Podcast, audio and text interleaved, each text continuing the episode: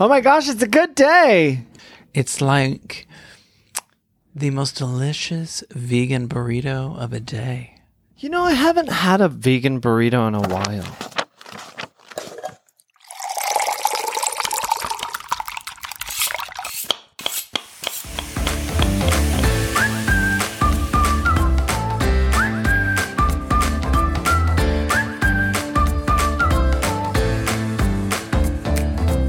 I'm Dustin Harder, and this is Keep On Cooking. Hello, and welcome to Keep On Cooking, the podcast dedicated to plant based cookbooks and learning more about the authors who wrote those cookbooks. David's dancing. I'm just an ordinary person with an extraordinary dream. Your host, Dustin Harder. I'm here as always with the man who can change your pessimistic thoughts into optimistic ones with a time step and a tip of his hat, my husband, Mr. Rossetti. Um, well, thank, hello. That is quite a quite an intro. Hi, hi, hi, Hi, hi, hi, hi, hi, hi, hi. Uh, so we're here. We got through election week. And we did it. Yes, yes, and since We did it. we did it, we did it. And since the election is all the world has on their minds, let's give you something else, dear listeners, to think about. The ketogenic diet. That's what I would like to give you to. Keto ketogenic diet, diet, diet. More specifically, the vegan ketogenic diet cookbook. 75 satisfying high fat, low carb, dairy free recipes.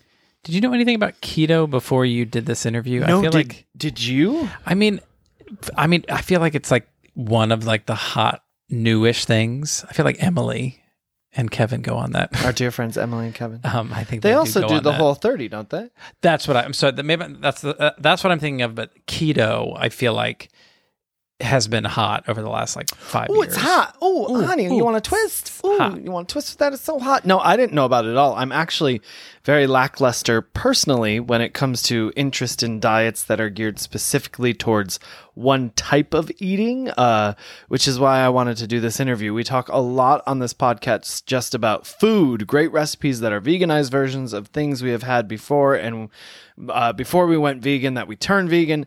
But now we're starting to expand a bit. Yeah, and I, I think it's cool for us to kind of widen the perspective for the listeners, you know, and for ourselves. Sure. Um, there might be somebody listening who is wondering how they can do a keto diet as a vegan, Or, and yeah. not that it has to be like forever, but like it's nice to kind of have that in the arsenal. Sure, and they may just be wondering what keto was. I know I certainly am. Um, and uh, yeah, so I'm I'm excited to sort of dive in, get to know a little bit more. And, and your guest is, is just so lovely, uh, Whitney Lauritsen. Uh, she co-wrote the book with Nicole Derseweh. Yes, and selfishly, I also had her on because I'm just a big fan. She is the co-host of the podcast. This might get uncomfortable with Jason Wrobel.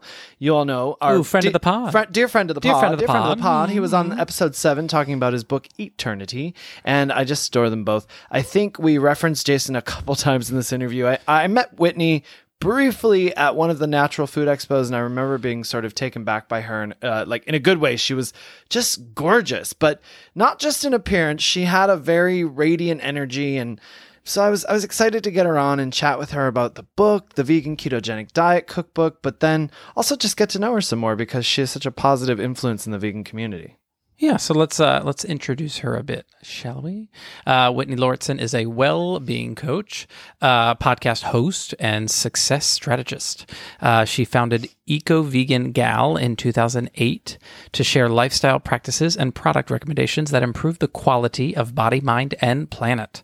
Uh, her books include the Vegan Ketogenic Diet Cookbook and Healthy Organic Vegan on a Budget. As an advocate for high performance living and mental health, Whitney's launched Wellevator and the podcast This Might Get Uncomfortable. The podcast episodes and online training programs help people elevate their well being to feel more joyful, vibrant, connected, and fulfilled. Whitney has run numerous wellness industry events at YouTube Space and the Natural Products Expo. Media appearances include Stossel, HuffPost Live, and the Ultimate Health Podcast. Whitney has contributed to Forks Over Knives, VegNews Magazine, Simple Habit, New Hope Network, iHerb, and Organic Authority. She has spoken at many conferences, summits, and festivals such as Bonnaroo, Fitness Magazine, VidCon, Podcast Movement, and BlogHer Food. In 2014, she received the Ed Begley Jr. Environmental Activist Award. Ooh. Yeah. Award winner. Oh, she is. Uh, Whitney minored in psychology while studying film production at Emerson College. She also took classes at NYU Tisch School of the Arts and Boston College. Her short films were broadcast on HBO and part of Steven Spielberg's reality competition On the Lot. Before pivoting her career to content creation, she worked as a mentor at the Cannes Film Festival, managed an acclaimed production office, and assisted Rob Reiner's family. Yes, she's that girl. That's a li- that's a bio. She's, She's pretty. She's pretty amazing. A resident of Los Angeles, Whitney spends her free time mastering coffee techniques and going on adventures with her Jack Russell Terrier, Evie. Hmm. Please welcome to the podcast the stunning and glorious Whitney Lawrenson. Okay, let's get into it, gal. okay. I'm here with Whitney Lawrenson, everybody, eco vegan gal. How you doing? I'm doing well. How are you? Fantastic. You know, I'm hanging in. We're all hanging in, right? Yep. Uh, well, we have our icebreaker question to start things off here. And I ask you, Whitney, what scene in a movie always gives you goosebumps or give you all of the feels every time you watch it? You know, because you asked me this question in advance, which I'm really grateful for, because man, if I'd been put on the spot, I probably would have gone with something a little cliche like Sure. Up, because I love the the Oh, opening scene of oh, I love it. That's great. um, but I did give it some more thought, and we're recording this in uh, early June, and uh, I w- watched a movie for the first time called Just Mercy, which was a really emotional movie, and and the scene that gives me goosebumps. I actually cannot say too many details because it's a bit of a spoiler, Okay. but I would Okay. say it's like halfway to midway through. There's a turning point, and it was heartbreaking and it got me to think about a lot. And then I also just similarly rewatched the series When They See Us on Netflix. And almost the entire series gave me goosebumps because it was so well directed and such an important uh, piece of work to see because it's about the American, you know, both both are about the American justice system and Right. racism and reminding us that we can't be ignorant about these things and we have to watch them. It's actually similar to, in some ways, to me, like veganism. You know, anytime mm-hmm. I watch a new vegan documentary, I'm reminded of, of, you know, the realities. Right, and right. as the director of When They See Us said, we can't change what we don't know. And so we have to watch these things and stay informed and and choose not to be ignorant so that we can make a difference. And so all of that stuff gives me goosebumps because it's real. Yeah. You know? Yeah, and that's absolutely correct. The best way to say it too. We can't change what we don't know, and that's Mhm. why we need to be doing the work. Yeah. Uh, I'm wrote, I wrote both of those down. It's just mercy, everybody, and when they see us, both on Netflix. oh my gosh. Have you you haven't seen either I haven't seen either of them. No. Wow. I mean, in this time that we're recording, yeah, when yeah. when they see us i mean i it's just even the second time around is just unbel- it's incredibly well done as a movie I mean, as a series it feels like a movie but when you just tune in over and over that it actually happened and it's actually very um accurate because the director worked with the people that the the the show is based on it's Right. it's heart-wrenching that all of that actually happened in, in just about 30 years ago so it's a big reality check yeah, yeah. Yeah. Uh, it's uh, now on my list. My list is getting longer and longer as it I should. So I'll just be ticking it off as we go along here. My mine's a little more basic. The movie. Did you ever see the movie Boys on the Side? i did i haven't seen that in a while either that'd So- be good to revisit Oh, well, there's that scene at the end where, well, I don't, I guess I don't want to spoiler alert it, but it's like, y'all, the movie is like 30 years old. So, um, it's it, the scene at the end. Well, I'll just say this where Whoopi Goldberg is singing to Mary Louise Parker. I can say that. But, um, every single time I become a blubbering baby, like just a hot Oh. mess. It's one of those movies I put in if I know I need a good cry. So, oh see and that's how i feel about up i could just watch the, the first 10 minutes of up and, and cry like a baby and Get it And out. those are those. Yeah, we need things like that to watch. Be like, oh my god, I feel it pent up. Okay, I'll watch this. I'll be good. I'll be good. yeah. All right. Well, I know Eco Vegan Gal was founded in 2008, and uh, we'll Mhm. get around to talking about that. But before we do that, let's go back a bit. You know, how was childhood for you? Were you always living as the Eco Vegan Gal since you were a baby gal, or when did it start for you? Hmm. Well, I grew up on a small farm and not like a traditional dairy farmer like we weren't using animals for for like agriculture or anything. Um just uh, horses and my my mother actually is in the horse business and it's been interesting too examining that as I get older cuz you know you grow grow up with something and you think it's normal and um Right. I was surrounded by horses that were being ridden and, and used for competition and all of that. And then in addition Did to horses, Did you ride horses and compete? I did for a little bit, but it was never a passion of mine. Sure. Actually, it was something I felt like I did because my family did it. But I, aside from really enjoying the animals and that bonding experience, it wasn't like something I, I really liked. Right. Right. and you're Um, like, and now I see why. It all made Yeah. sense eventually. exactly. Yeah, for sure. I mean, I think the influence of those animals that I was exposed to, I mean, because we had the space and I grew up in Massachusetts, we had um, acres of land and a barn and all that. And my mom loves animals so much that anytime I wanted an animal, it was basically yes. So Ah. we had geese and chickens and a rabbit at one point and multiple dogs and cats and fish and oh I most most uh, rare unique animals we had were, were turkeys and all purely as pets. So we had two turkeys and they actually were the part of the awakening that I had as a young girl and I, my mother decided that we weren't going to have turkey to eat on Thanksgiving because of these animals. And so that was me kind of starting to realize the, the impact and the realities of what I was eating.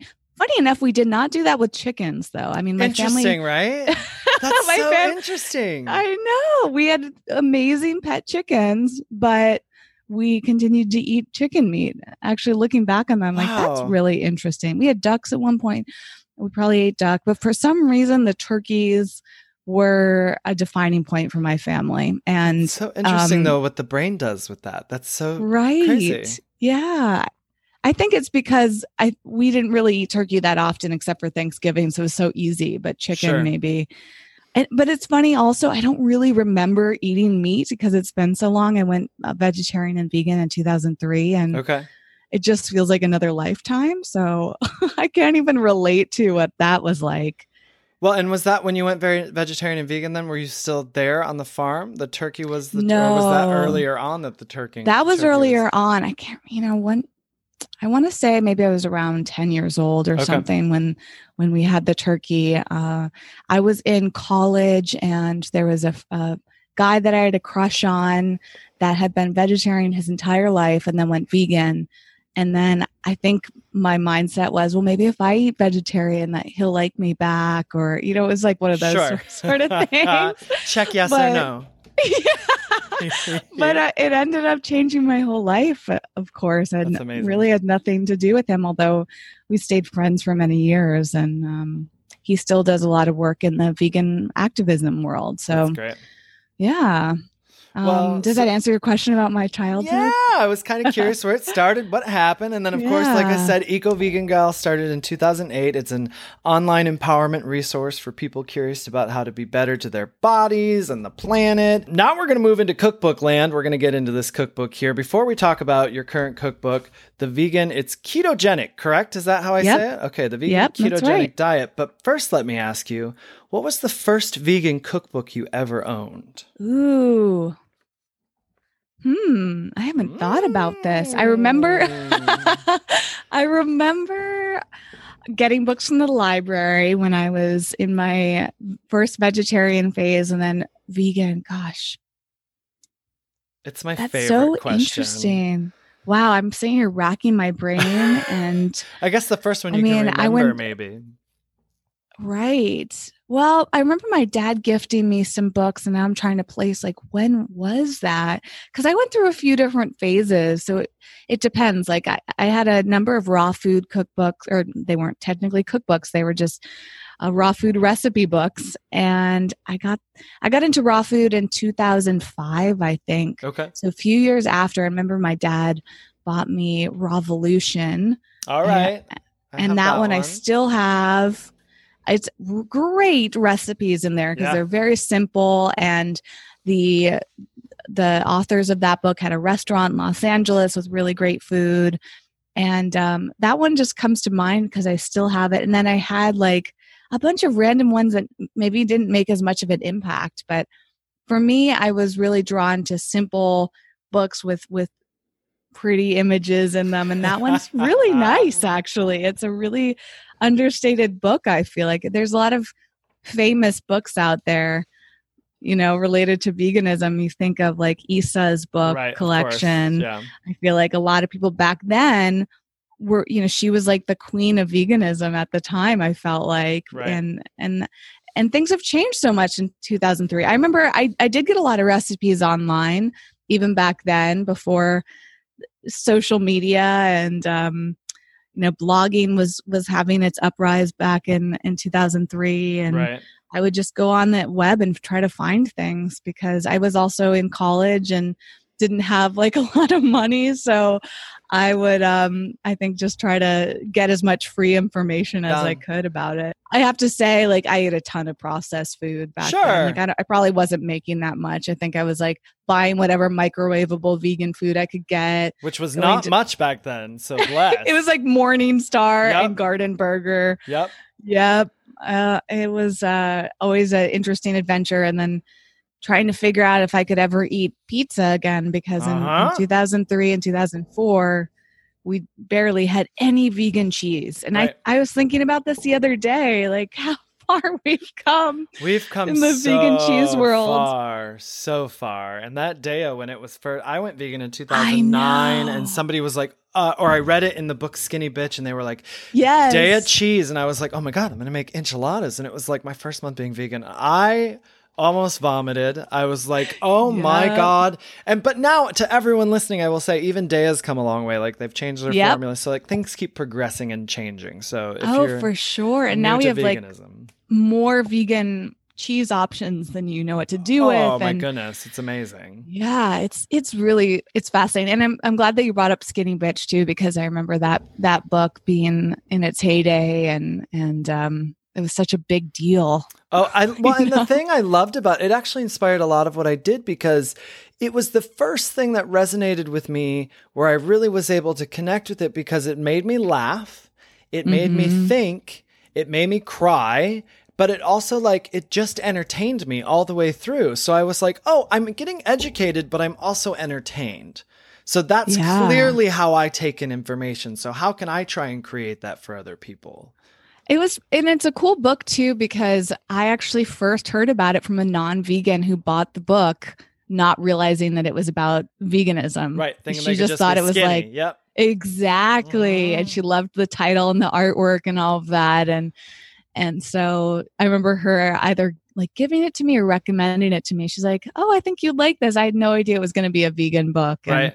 and then it just exploded in popularity. Well, and I actually got so there's Skinny Bitch, and then I read Skinny Bastard. So they did Yes. like that. Yeah. Isn't it fascinating too just to watch all the different people that have come in and out of the movement, some people that have been in the movement for a long time. Sure. all the different evolutions we've been on over that time. It's fascinating. Yeah, it really, really is, and it's um and cool to see how uh, enthusiastic people continue to get. I forget, I forget sometimes that everyone just isn't vegan. So when someone comes to me and they're like, "How do I do this?" I'm like, "Oh, that's right. That's why I'm here. How can I help you?" You know what I mean?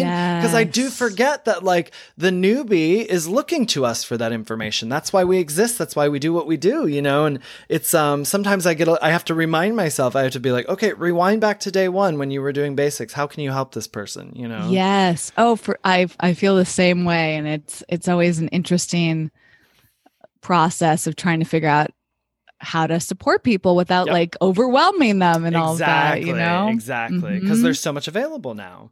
Uh, and, and yeah, that's true with a lot of things I teach. Is I, you know, you have to always have that beginner's mind with things, whether it's social media I'm supporting people with, and and that's constantly changing too. You know, and there's a lot of things we can assume people know about how to do something, but somebody might just be a complete newbie and, and need you to start at square one with them. absolutely, yeah. And then you just press rewind and you do it. Yep. Yep. well, and now you're helping people with the vegan ketogenic diet cookbook. You co-wrote this with uh is it Nicole Durswith? Is that how you say it? Nicole Derseweh, yeah. Derseweh. And um, before we dive in, I purposefully did not, of course, I've heard keto before, but I did not dive into what a ketogenic diet is. Can you tell everyone what a ketogenic diet is? traditionally it is basically a low carb high fat way of eating and it's it's so fascinating because a lot of people think that like vegan and keto are polar opposites but you can eat a fully plant-based ketogenic diet and that puts your body into a state of metabolism to help you burn fat for fuel versus sugar for fuel which a lot of people Uh, do. You know Ah, our our diets tend to be very heavy in carbs just kind of based on our food system. So if you put some effort into it you can reduce the amount of carbohydrates that you eat. It's not a zero carbohydrate diet.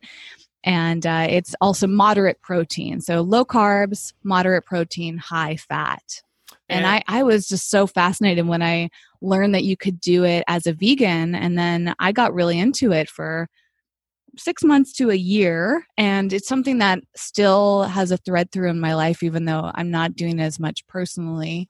well, when but it was had a really big impact. What's when, that? When was that that you initially got into it? I got into it in it was it was summer 2018 it might have Okay. been it was like end of july early august i was really struggling with my weight at that time and and it just like crept up on me and i was just feeling really uncomfortable in my body and i've struggled with my weight a lot throughout my life and gone through all different phases of trying to figure out how can i eat and live in a way that feels really balanced and nourished Sure. and where I just feel really good and confident in my skin, you know, regardless Right. of actually how much I weigh. I Right. just wasn't feeling good, you know, and I I didn't feel like I was looking my best and and so I'd, I'd heard a lot about keto which has been a big tra- trend in the weight loss world and so I was really curious if it could be done vegan and just tried it out out of curiosity and similar to when I went vegetarian and vegan it was just a curiosity thing and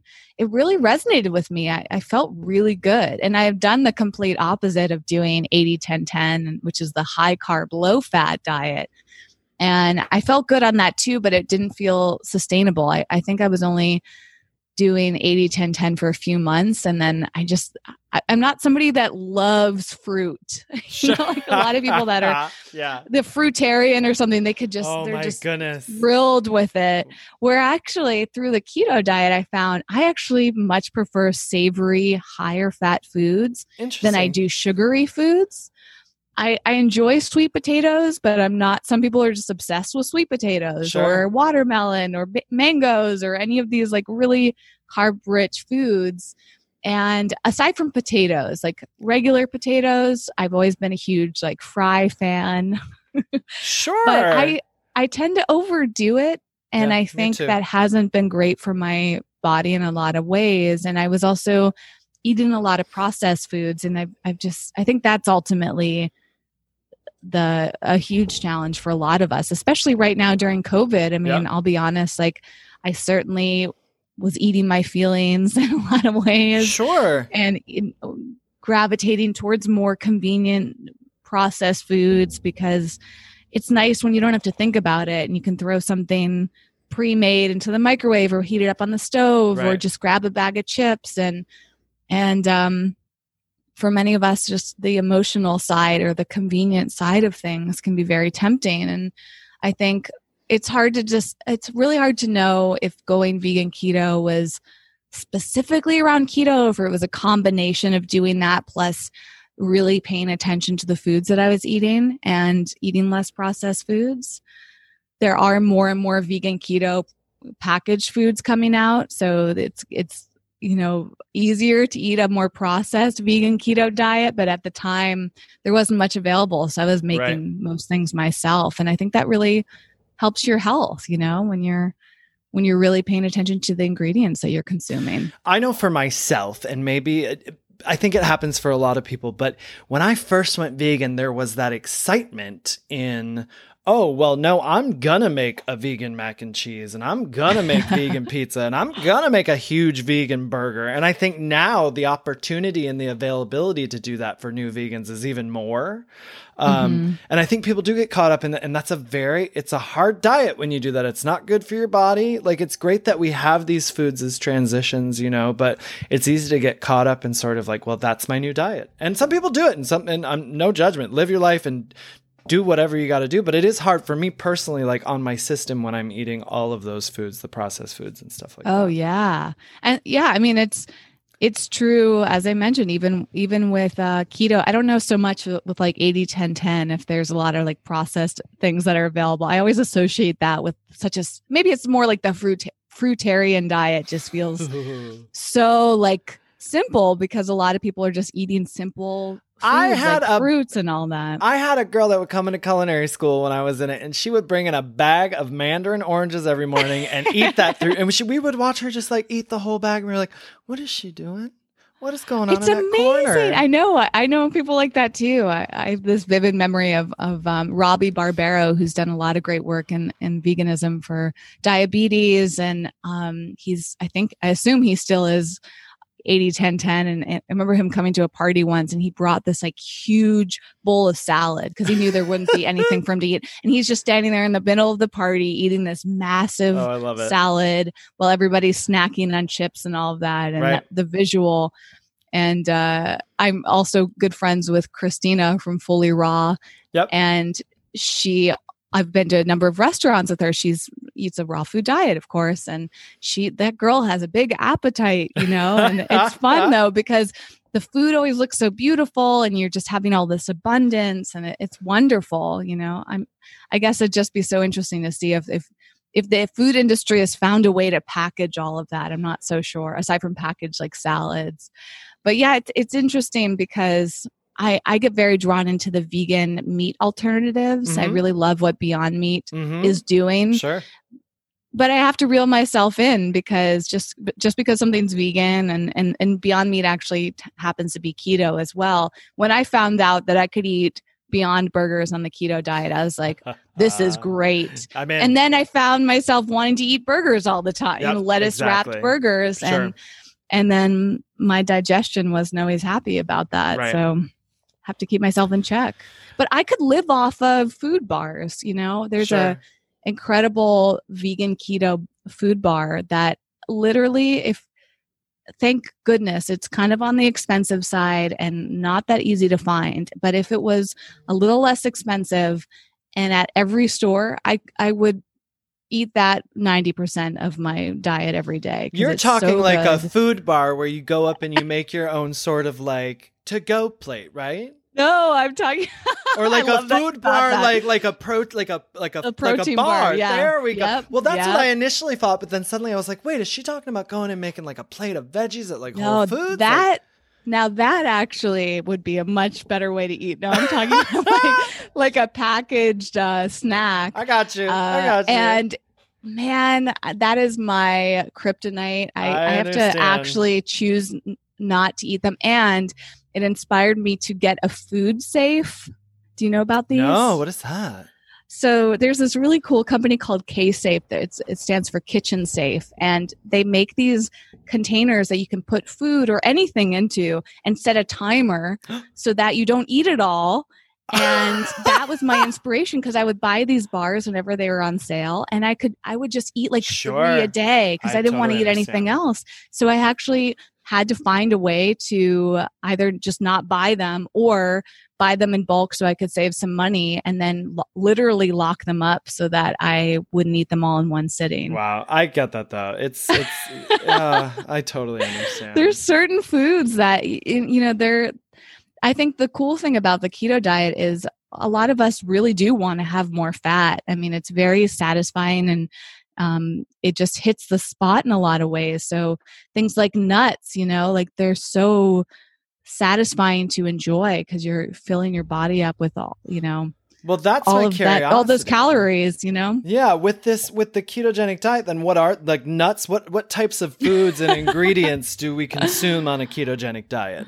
Well, luckily, a, lot of vegetables are Right. low carb. So I would eat a lot of salads. I'd make various soups sometimes, uh, a lot of different veggie bowls. And uh, the cauliflower is a huge staple of the keto diet. So you can make cauliflower rice. And I love making uh, baked or air fried cauliflower is one of my favorite things to Mm, do. Kale chips Yes. that sort of thing. And then nuts, yes. Um, seeds, of course. And I mean, it, it was basically like fruit was the big no no. Although you can have berries, berries are low in sugar and carbohydrates. Huh. So I ate blueberries and raspberries and strawberries. And so that was satisfying. Citrus tends to be lower in sugar, to, you know, like lemon and lime. Grapefruit is higher. Um, and so it was like going through the the food list and figuring out those things and how can I add as much variety into my diet as possible, you know? And I was tracking the macros, the carbs, protein and fat for a little while and then you just kind of have this intuitive feel about it. And then I try not to get too in my head. You Sure. know, it's Sure. like I'm not going to um, put my mental health that's at stake here. I, I'm really passionate about the holistic viewpoint. You Sure. want to feel your best physically, mentally, and emotionally. So, uh, you know, if you want to eat something like, uh, again, these days I'm not on the keto diet. I, I keep it in mind because I feel better, as I said. But, you know, if I want to have a sweet potato, I have a sweet potato. It's not. It's not of just like world. what I'm feeling. Yeah. Yeah. yeah. But when I was doing a strict keto diet, I was very mindful about all of those things. And um, it's tough because sugar is very appealing, just like fat. I mean, I, I think they're both at opposite ends of the spectrum. Like fat's very appealing, sugar is appealing, salt.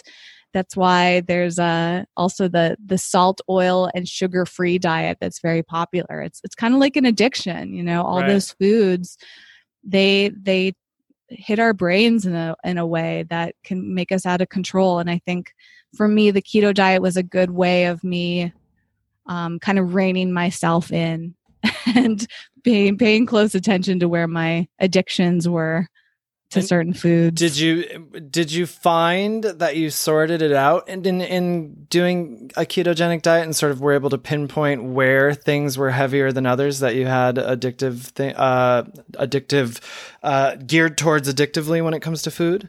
I mean, yeah, I certainly sugar is where I go wild. And I'm talking about processed sugar. Right. Because of course, like fruits have so many nutritional benefits to them. And again, I'm lucky in that I don't get that excited about fruit. For me, it's the processed sugar where I go wild over. And Yeah. so I've known this for many years and it's it's been an ongoing thing for me to be very mindful of it. And you know, during during COVID and and the physical distancing and quarantine and all that stuff, I've been Mhm. eating a- a lot more sugar and I don't feel good. Right. But Right. I'm in an addictive pattern even as we speak right now. I'm really I'm really trying to be mindful of, but it's tough when when uh some of those foods are just they hit you emotionally and they were very soothing and convenient and and you think, "Oh, it's okay. I'll have this." But then like we've been in uh the quarantine period isol- you know home isolation for months and you start to think, "You know what? I need to I need to like get off the processed food Sure. pattern and start to make more recipes at home. And um, yeah, for me, the sugar is a big thing. I think that was another reason why the keto diet felt so good. Is once I was able to cut out the processed sugar and focus on the benefits of some lower carb foods, I felt really good and I felt more balanced. So even though it sounds so restrictive, it's you know a lot of people associate it with just like what you're taking away, but when you do a, a plant-based keto diet you're actually consuming a lot of really great nutritious food and if you want to add in some higher carb foods like do that for yourself like Right. it's it's like we were saying earlier you got to figure out what works for you and I didn't like write a book or I don't I'm not an advocate for vegan keto as like the only way to do Sure. something. I wrote my book cuz I wanted to show people that vegan keto was possible because there's only a few books about it out there. Um, but it, it- I think it needs more awareness because a lot of people want to do keto and then they end up eating all these animal products Right. and or they you know keto people want to go and shame vegans. They're like keto's the uh, way vegan's awful. And i'm like you know you can do both right? Like you, you don't have to eat animals to eat a keto diet. And i thought that was an important message to get out there Well, you do in this book. It is it's very accessible. It's very easy to follow, and you you give uh, you know it's step by step for people from the beginning of how to get prepared and how to get cooking and what they should be eating. But was there a chapter in terms of like you know the chapters tend to go by? It's the traditional way. We've got breakfast chapters, a main dishes chapter, a desserts chapter, snacks, and all that good stuff. But was there in the ketogenic diet when writing this book a chapter that you found most challenging in terms of a ketogenic diet? ooh that's a good question Oh, hey, thanks. I feel like the book's just slightly out of reach. I'd have to uh, flip through it. I, I didn't feel like any of it was trying to think. I mean, it was interesting because Nicole, who co authored it with me, she did all the recipes. And I brought her on board because I'm not a chef and Recipes are not my passion. And Nicole and I have been friends for years. And she's like this bubbly, sweet, passionate person who is really creative in the kitchen. And so it, it was just so interesting. Like she developed almost everything on her own, worked on the meal plan together. And uh, I think like putting together the shopping list, like just trying to make it very affordable and accessible and and just trying to break it down because nicole has a tendency to want to make like really gourmet intricate dishes Sure. And so it was like how can we make this easy for people For the home cook, it's the hardest part. Yeah. that's that's. I mean, and Yeah. I'm one of those people that when I see a recipe, I get intimidated if the, there's a long list of ingredients Exactly. and long many steps. And so I think it was being mindful of, of that. I want to appeal to somebody like me who's like, how can I make something quickly and easily and grab a few things at the store? And sometimes that's complicated when you're trying to make a, a recipe taste really good. yeah, you know, absolutely. How it is. It, it's very um in my. I'm I just finished my third book, and in writing them, it's it's very uh, especially as I've moved along in my culinary journey, and I am a chef now, and I it, I I have to step back and go, okay, but take it back 10 years when you first started doing this like what appealed to you and what how were you able to do this? Like how can i make it as easy as possible you know? Um, Mhm. and i and you guys definitely do it with this book. And that's one of the things i love um, about the rockridge press that it's on is they really are great at um, picking authors that they know can give people digestible information um, and this book is full of it. Um, how in co-authoring though, when you guys are talking about recipes and the meal plans and all that, was it was it pretty peaceful, or are there some things you had to like go to battle for? Were you like, no, no, this must be this way, or did you guys agree pretty much the whole time, or how'd that go down? Give us some drama.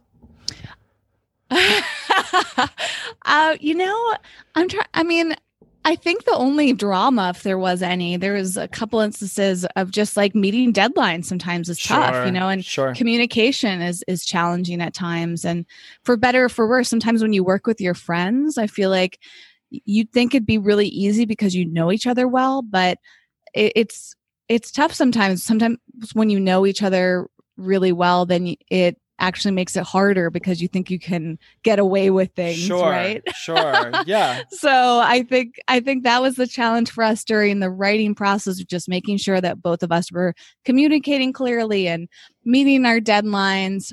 Um, in terms of the actual content i know there was just some some debate over the titles of the book or the titles of the recipe i mean. And that actually was a big learning point for me. I shared this in a recent episode. Well it depends when you listen to this uh, re- interview between the two of us, but on on my show, this might get uncomfortable. A, a few weeks ago, in early June, I think we posted this, or late May to 2020, we did a whole episode about cultural appropriation because somebody reached out to me saying they didn't buy my book because of one of the recipe titles. oh my goodness, And man, was that a learning lesson for me. sure. Uh, and I, I don't remember even the process. I think Nicole named most of the recipes, but I reviewed them and so did the editors. And at the time, it didn't catch anybody's eye, but one of the recipes is called a Buddha bowl. And some people find that offensive because it's it's a form of cultural appropriation and actually I think that's something that's shifting in the industry, uh, being really aware of not to title a, a, book like based on somebody else's, or title a recipe, I should say, based on somebody else's culture. And, um, you know, as we were writing the book, we really wanted recipes that had cool names. Sure, of course. right? Of course. Or names that were familiar. Like to me, a Buddha bowl is very familiar a lot of uh, recipes are titled that and i've seen it in restaurants and I, I never really thought about it as in terms of like taking well, you, from another you've culture. seen it in a lot of vegan restaurants, honey. Let me tell you right Yes. now, I actually have the manuscript I just turned in. I've got a one sheet pan Buddha bowl in it, and now I'm thinking twice about that. Oh, let me tell you, it's not worth it. Yeah, well, I mean, I don't. I, it's not even. I'm not like, oh my gosh, someone's going to email me. I'm like, you're making a very valid point now. Yes. Like, I, I'm going to learn from the lesson that you learned. I got to email my editor Yep. after this. Trust me, when I write my next book, I will be going through it with a fine tooth comb. And I, you know, going back to what we started with, it's it's about education and and I try not to beat myself up because I'm learning every day, you know, and it's a very humbling thing when someone points out something that you say or did or wrote and how it can hurt somebody's feelings and we we have to Sure. be mindful.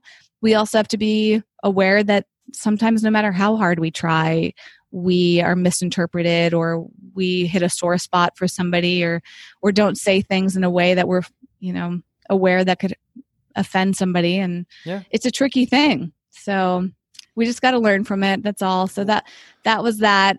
learn from it and onward. And listen, I haven't had a chance to dive into this uh, very far yet. But Yesterday, I did make the almond and vanilla pancakes. So compliments to the Oh. chef, please. They were delicious. Oh, Um, good. Do you have what are some favorite of some of your favorite items from the book you can tell the listeners about? Well, I really love the French onion soup. Mm. It's really easy to make. It tastes incredible. There's also a great coffee smoothie in there, which I didn't think too much about making until that recipe was developed for the book. And now I've made it many times. Sure.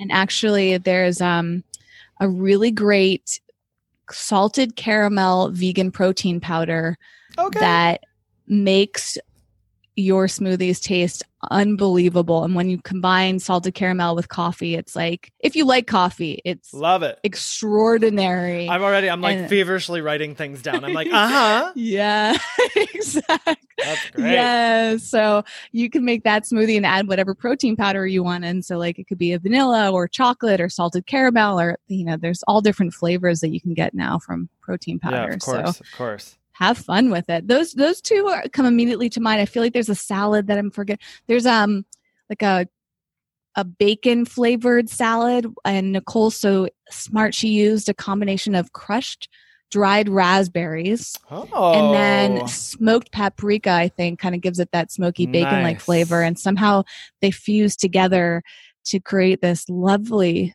salad. And so Nicole did some really cool things with her recipes. I was really pleased. Well, what's some advice you would give someone trying a ketogenic, vegan ketogenic diet for the first time? Ooh. Well, we have a little chapter on that and let me see like my my first tip outside of that list is I mean, it comes back to what I would say in general is is to first tune into why you're doing it. And with that book, I really tried to minimize the weight side of it because I'm a really big advocate for body positivity and not trying to lose weight just because you feel like culture is pressuring you to do that. Right. And you know, it's it's really tough for women and for men. There's there's a lot of pressure to be small, you know, whether in a lot of ways in our lives we we're encouraged to be small, but I, I think weight loss is a is a sore spot and a lot of people go to the keto diet to lose weight and then they eventually will gain it back because it's not sustainable for them. So I mean, the keto diet has to feel like something that's in alignment with you, like it was for me. And that's why I feel like the effects of it were longer lasting. I, I really, I really enjoyed it. I enjoyed the foods that I was eating and I tried not to make it too much about my weight, even though that's what initially inspired me. It actually was more of a gateway. You know, it became so much more than like losing weight. It became about my digestion improving and my inflammation going down and my energy increasing. And there were a lot of other benefits to keto. So if you if you feel like it's in alignment with you, then just start to focus on the foods that you love and and really try a variety of different things and if you if they bring you joy to consume then you'll stick with something longer and with the vegan diet in general you know there's a lot of exploring to do Sure. and you need your taste buds will take some time to adjust and there's just so many different options there's different versions of practically anything so just go down the rabbit hole if that brings you joy and find what you love and and Yeah.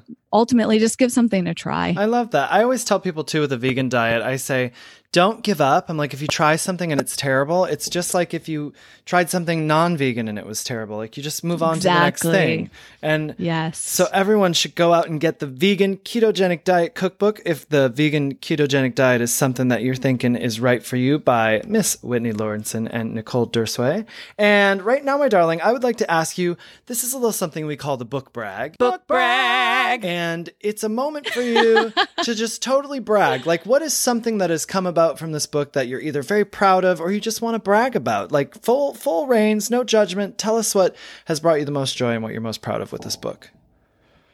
Ooh, that's a good question. I mean, I was just proud to write a book. I, it was really exciting, and I it, it it actually felt like a manifestation in a lot of ways because just shortly before I was brought the opportunity, I was starting to think about writing my first published book. I, I wrote an ebook in 2013, I think, uh, the vegan healthy organic vegan on a budget which you can get at veganebook.com i wrote that book and it'd be fun to make that an actual published book at some point um Well, I but, think you yeah, that was my first pro- project. A health it's healthy organic vegan on a budget and the thing that everyone always loves to say is that organic and vegan it's so hard. People get wrapped up in the world of it being expensive. So with that book with the healthy organic vegan on a budget how did you sort of crack that myth of it being uh, expensive Well, I had done a project. I did a video project showing how you could eat under five dollars a day total, like meaning all three all three meals, snacks, whatever, like five dollars flat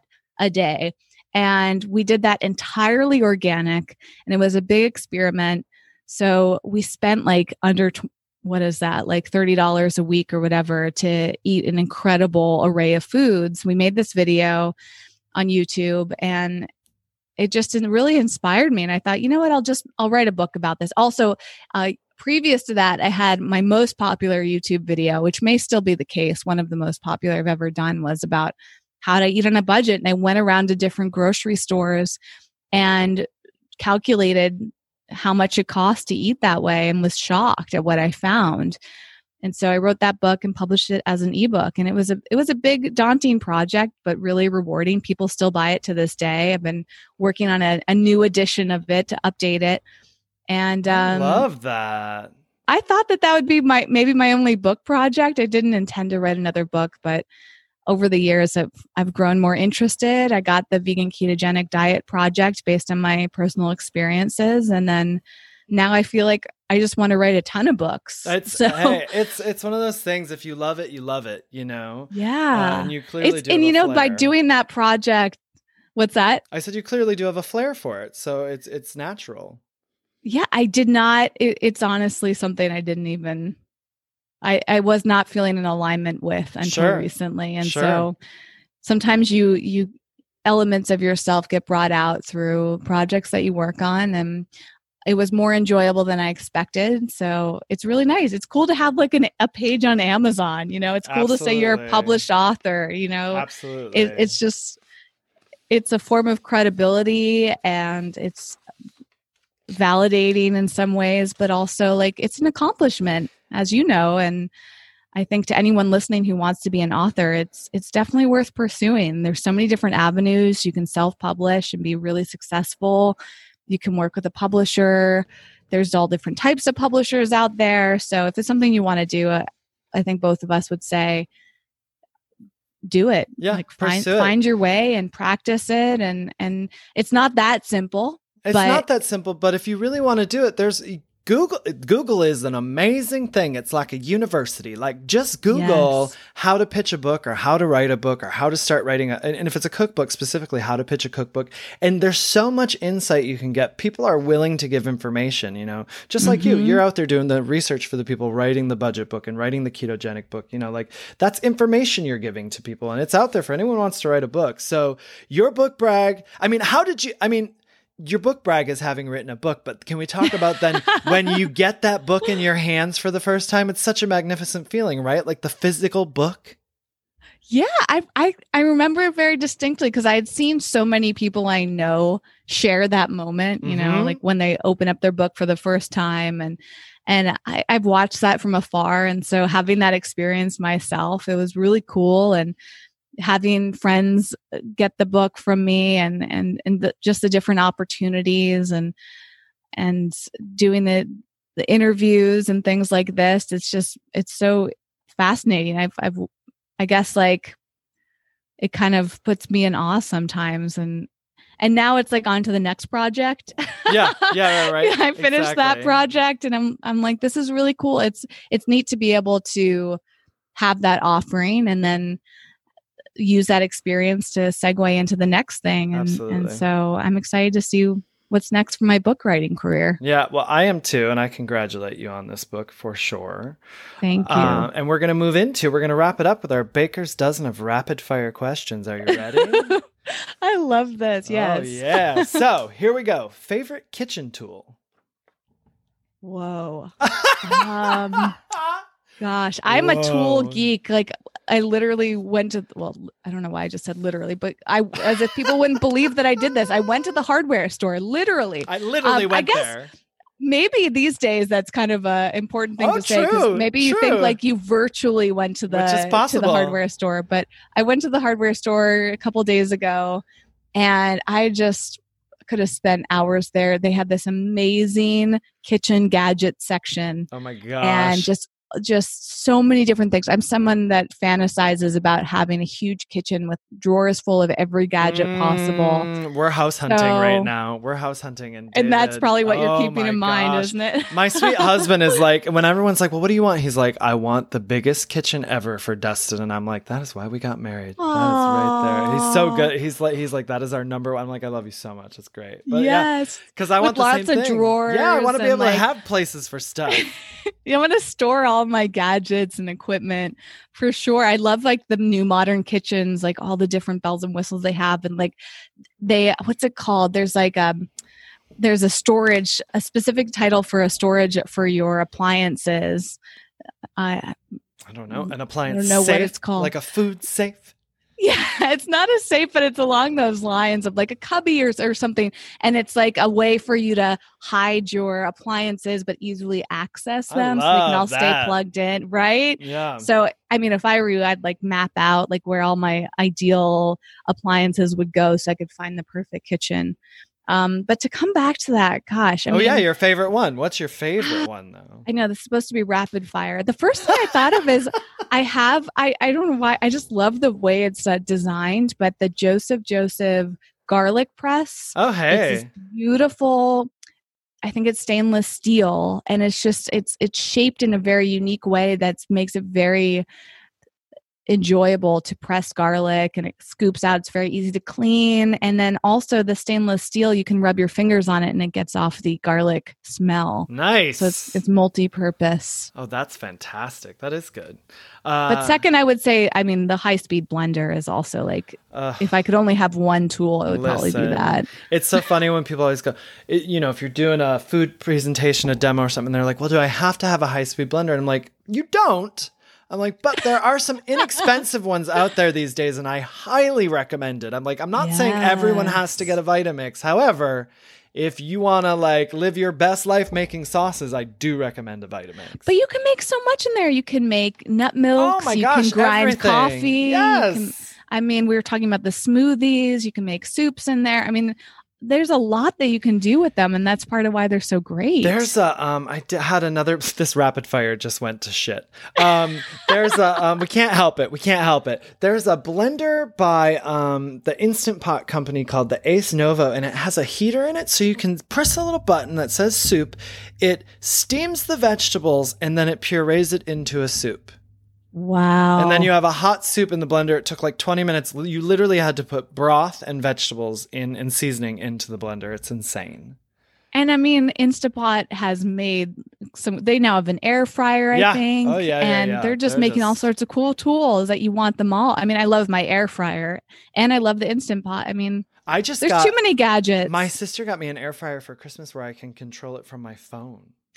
I heard about those. Those are so cool. But- But, are, did, is there a point? Like, does it actually feel beneficial, or is it just like a cool little feature? Well, here's the kicker. We can't figure out how to operate it manually. Oh, so no. we're, we're like, oh, this is cool and like fandangled. Hey, but then if I'm not home, the app's on my phone. My husband can't like actually use it. I mean, he could download the app, I guess. But anyway, anyway, okay, okay, okay. Next question. Cupca- cupcakes or donuts? Ooh, I really like I really like frosting. I probably would I probably would say cupcakes. I, I, I think I'm on that team too. But, but I you know, my favorite thing to do is to cut off the bottom of the cupcake and put it Mm. on top so the frosting's in the middle like a sandwich. you should see my face. You're a genius. That's amazing. It wasn't my idea, but I try to Oh. remember that anytime I have a cupcake because I, I hate that when you bite Yep. into it and it's more cake than frosting and the frosting gets on your face. For sure. Do the sandwich style. It's it's so wonderful. good. What topic could you give a 20 minute presentation on without any preparation? TikTok. ah, I love it. What's your favorite way to waste time online? TikTok. I knew you were going to say it. oh, that's hilarious. Uh, and you're in LA, so what's your favorite vegan restaurant in LA? Pura Vida. Ah, and how well do you know your neighbors? Not well. Yep, me neither. Uh, actually, Sad. that has changed a little bit now that I'm in Atlanta. Anyway, this is your rapid fire, not mine. Brad, Brad Pitt or Bradley Cooper? Brad Pitt. Hot sauce or barbecue sauce? Hot sauce. Favorite ingredient to cook with? Gosh, that's a tough one. I mean, my first thing that I, I was thinking was coffee. hey, that's a great ingredient to cook with. I'll take I- that. the I actually beverages are more exciting to me, and Sure. I love making unique coffee. So if that counts as cooking, That absolutely then does. I could just spend the entire day making different coffee recipes. I love that. What is your favorite summer activity? Reading. Oh, good. Who is someone you admire and why? I would say Ryan Tedder is my current big admiration and he is the he's a lead singer of the band OneRepublic and an incredible songwriter and producer and he has this new CBD company called Mad Tasty that I've gotten involved with and I just think he is very admirable because he's an incredible artist and he's always looking for ways to help people and he's Aw. very accessible. He shares a lot about himself and he's just doing a lot of great things. M- music is incredibly important for the world. So he he's written songs for Adele and Beyonce and Taylor Swift and on and on all these incredible people. So he's helping them make wonderful music. He's sharing incredible music through his work and he also his CBD company is really awesome and I'm honored to work with them. And what's the name of the CBD company again? Mad Tasty Sparkling Water. Mad Tasty Sparkling Water. And what's a song? What's your song that you sing at karaoke? Oh, I don't do karaoke. Listen, I don't either. So then my, my my adjustment, my amendment to that question is: if you did do karaoke, what song would you sing? Ooh. Gosh, that's tough. I actually wrote this down once for a time if I was ever forced, and now I have to go look because I am the person that will go to karaoke but do anything Oh, I can to Yeah. not have to sing. Yep. Um and none of these songs that I wrote down even resonate. I don't know. I- right. that's a stumper because I really like just thinking about it makes me so uncomfortable. I, I I understand completely. Have you ever seen the movie Grease 2? I have. So I had this question for Jason, and I can't remember his song. I can't remember what his song was. No, his song was um, a Queen song, and I was like, that Oh, seems yep. fitting. That Yep. seems appropriate. And then mine was Cool Rider from Grease 2. and he had like zero reaction, so I was like, I feel like he has not seen the movie Grease too. Oh it was my like, boop, and I was like, do you not understand this Michelle Pfeiffer realness I'm giving you right now? Yes. Um, oh my and I actually. I, I say that because I have actually found it at karaoke. It, it has been in books. I've done it like twice. So you're like, if that's on the list, I will sing. I, and, and listen, I don't even drink anymore. so it's like, I was like, I will do that because I, I, don't, I don't even need alcohol to sing that. That is, I'm here for it. Um, I admire people like Jason who love karaoke, and because I'd rather they take the microphone and I get to watch than why would you force somebody who doesn't want to sing? Well, it's the thing is, I love to sing, but karaoke for me, well, I used to, I used to take singing and being an actor so seriously. So why would I do karaoke? That's not serious enough. So like, I took myself so seriously that I couldn't do it. It's that thing of like, you can't take yourself seriously, Oh. you know. So now, Interesting. now I just Michelle Pfeiffer it up. Um, so your last question is waffles or pancakes? Waffles. There you go. All right, rapid That's fire. easy. Well done. Yeah. Well, where can people find you, Miss Whitney Lauritsen? It, well, it's it's easier now at whitneylauritsen.com and that that leads to ecovegangal.com if you want to dive into that world. That leads to well that leads to Wellevator and the podcast. That leads to the other books or the the book projects I do and then anything else I'm working on. So if you go to that website, you can find it all. You can choose your own adventure. And my social media is there. So I'm trying to make my website like the hub for everything that I'm working on. Well, how do we find you on TikTok then? Since that's your TikTok is under my my username that I'm claiming from now on, which is Wit Lauritsen, because my full name spelled out Oh, is too long for Twitter.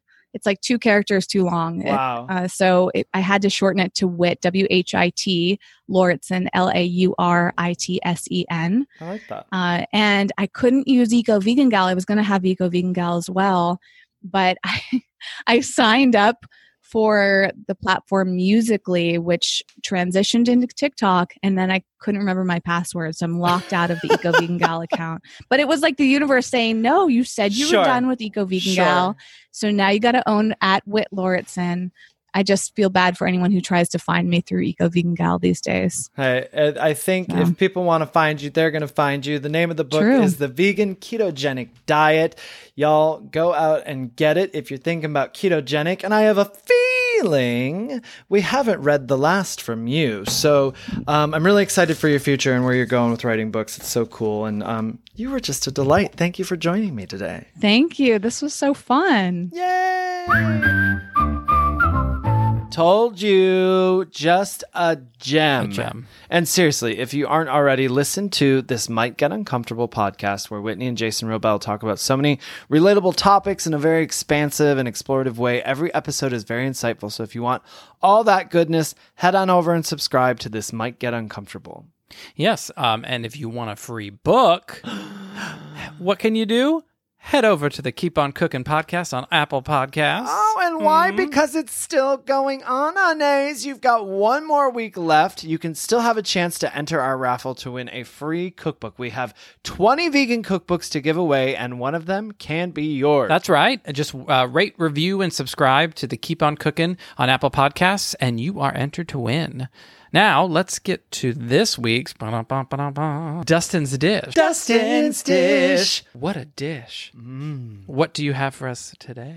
Oh, listen. Sa- oh, Save your veggie scraps. All of them. What? Save the stems to your cauliflower and your broccoli. What? The little nubbins at the end of your green onions and carrots. Everything. Store them in the freezers. In a store them. why are you like? I don't know. Why are you like from Long, Long, Long Island? I don't know, 'cause it was Store 'em in the freezer. Store them in a freezer safe container, and when you have four cups worth of veggie scraps, put them in a stock pot with water. Uh, fill the water up to come up about even like four or five inches above the vegetables. Add goodies in there like peppercorns, garlic, bay leaves, and bring to a simmer. Uh, let simmer for about an hour until the water has developed a little bit of a color, and boom. You got some vegetable stock that you uh, made out of just some veggies you had laying around. And really, just toss that stuff in the freezer. It won't be in the way then. Well, well, well, look at that. Great. uh, Reduce, reuse, recycle moment that you could use later. Yeah, that's exactly right. That's amazing. yeah. Well, I know our freezer is full of veggie scraps. It's a little annoying, but look at the good we do. This way, everyone, you're not, you're also, you're not like purchasing and discarding the container uh, from the soup stock that comes in the store either. So it's a win-win. that is, that really is a win win. So, um, thank you so much, for everybody, for listening. yes, your support. We got like a lot of reviews. It's Yes, exciting. it's Thanks, so, y'all. so sweet. Your support means everything, and seeing the reviews and pics of you all buying the books from the podcast makes us so happy. So happy. Now start sharing those pictures of the the recipes. Yeah, when you Get when you ma- when you make some goodies, tag tag us at the Vegan Roadie so we can see what you're making. Yeah, yeah. You can find out more um, about Keep On Cooking at veganroadie.com and follow this hunk over here. Oh my me! At the Vegan Roadie on Facebook and Instagram. And why not follow this man right over here? You can't What? see us, but we're pointing at each other. My husband, David Rossetti, at D Rossetti. D R O S S E T T I on Instagram. Follow him too. We'll see you next Tuesday. Keep on cooking, and remember, it's nice to be nice. This has been a Muzzy Cat production.